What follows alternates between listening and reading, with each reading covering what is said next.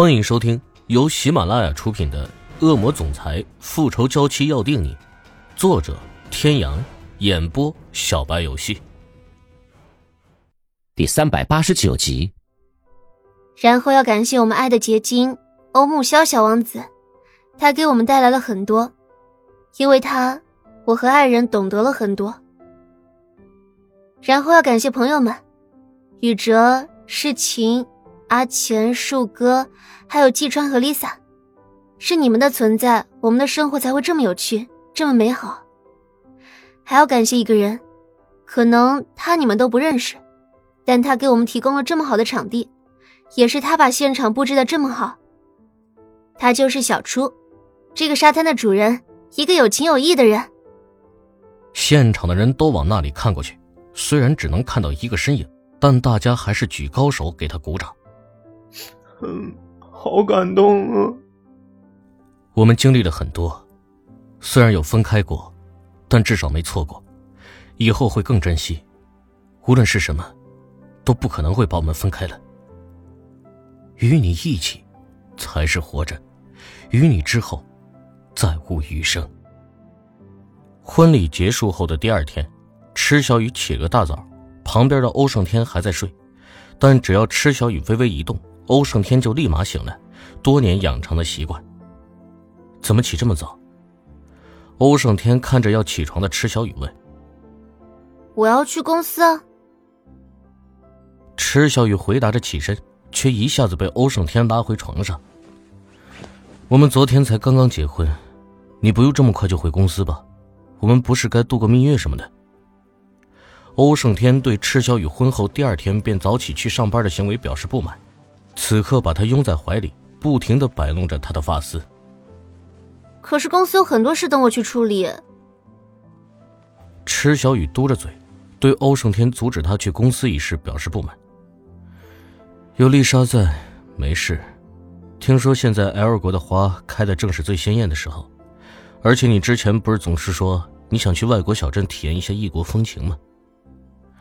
欧胜天此时一反常态地说着，找了一堆让池小雨无法拒绝的原因，池小雨也成功的在欧胜天连哄带骗中忘了自己原本的计划，两人就这样在床上计划着蜜月旅行路线。两人雷厉风行，定好计划后第二日就出发了，而可怜的欧木萧在欧胜天的授意下，被欧夫人也要照看自己的孙子留了下来，完美诠释了什么叫父母是真爱，孩子是意外这句话的深刻含义。海面上风平浪静，远处的太阳正缓缓落下，落日的余晖洒下，欧胜天和池小雨此时正在游轮的甲板上依偎着，欣赏着夕阳美景。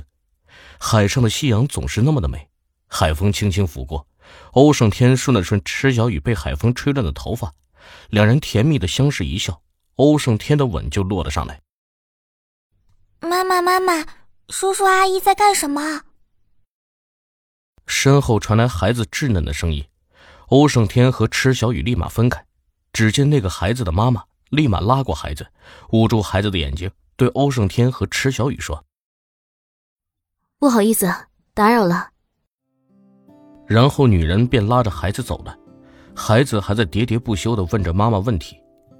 欧胜天和池小雨见此情此景都笑了，池小雨突然想起自己的儿子，问道：不知道木萧长大会不会也是这般？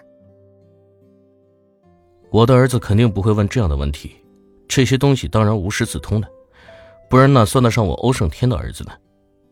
欧胜天耸了耸肩，一副理所当然的样子。池小雨想起欧胜天以前的事迹，换女人比换衣服都勤，连忙摇了摇头。我才不要木萧像你一样流氓。流氓？那要不要做点更流氓的事呢？欧胜天说着，就露出一丝邪邪的笑。池小雨连忙躲开，两人笑着打闹着，这样的时刻对于一般的情侣是再平常不过的了，但是对于他们却是难得的安逸。就在这样的气氛中，欧胜天和池小雨到了他们第一个目的地，外国的 M 市，时尚之都，这也是池小雨想来的地方。这里汇集着全世界最权威和最著名的设计师们。虽说池小雨在设计上的造诣非同一般，可是他还是想来感受一下。M 市不单是时尚之都，也是艺术之都。一来到 M 市，街道上的建筑就仿佛向人们宣告这个城市的艺术气息。喜欢设计和艺术的池小雨一到这里就十分兴奋，到处逛着，看看这家店好看的玩偶，看看那家店好看的裙子。若不是欧胜天一直紧紧抓着他，真害怕他一不留神就走丢了。嗯，韩胜天啊，嗯，好帅呀、啊、！Here, here！ 突然，从不远处的街角涌出一群人，都在呼唤着什么，有中文，有英文，还有一些池小雨听不懂的其他语言。池小雨好奇地看过去，好像是一群人在围着一个什么人。而就在此时，有更多的人朝这个方向跑过来。一个女生在与池小雨擦肩而过时，和池小雨撞了一下。撞人的女生连忙跟池小雨道歉，却在看到欧胜天时眼睛一亮，好帅啊！但在看到欧胜天冰冷的目光时，不免打了个寒颤，离开了。而此时池小雨突然发现，他原本拿在手中刚刚买的玩偶在撞击的时候甩到了不远处，他连忙跑过去捡了起来。还好没有脏。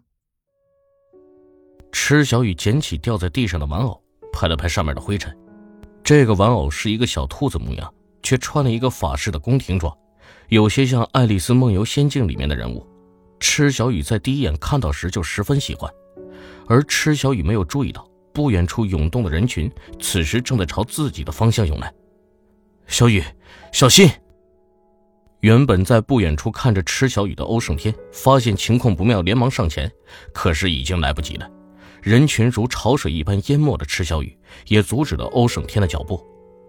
池小雨听见欧胜天声音时，他本就蹲在地上，躲闪已经来不及，他被人群冲倒。就在他以为他即将被这些人踩踏的时候，一只手将他拽了起来，然后就开始拉着他跑。他原本还以为是欧胜天，可当他跑出去一些距离时，才发现拽着他的男人并不是欧胜天，而是一个金发男人。池小雨连忙止住脚步，挣脱他的手。你是谁？金发男人也停住了脚步，回头看向池小雨。中国人。男人带着外国腔的中国话说得很是别扭。池小雨点了点头，此时才仔细打量面前的男人。身材高挑，戴着一副黑色墨镜，但还是不难看出男人的英俊。但对于看多了各形各色的帅哥的池小雨，显然他并不会对面前的男人的外表觉得惊艳。你是谁？你为什么要拉我跑到这儿？你不认识我？我该认识你吗？美丽的中国小姐你好，我叫 Henry。 虽说池小雨知道这是外国的礼仪，但他还是连忙缩回了手，拒绝了 Henry 的吻。 Henry 也没有生气，保持他阳光的微笑，继续对池小雨说。各位听众朋友，本集到此结束，感谢您的收听。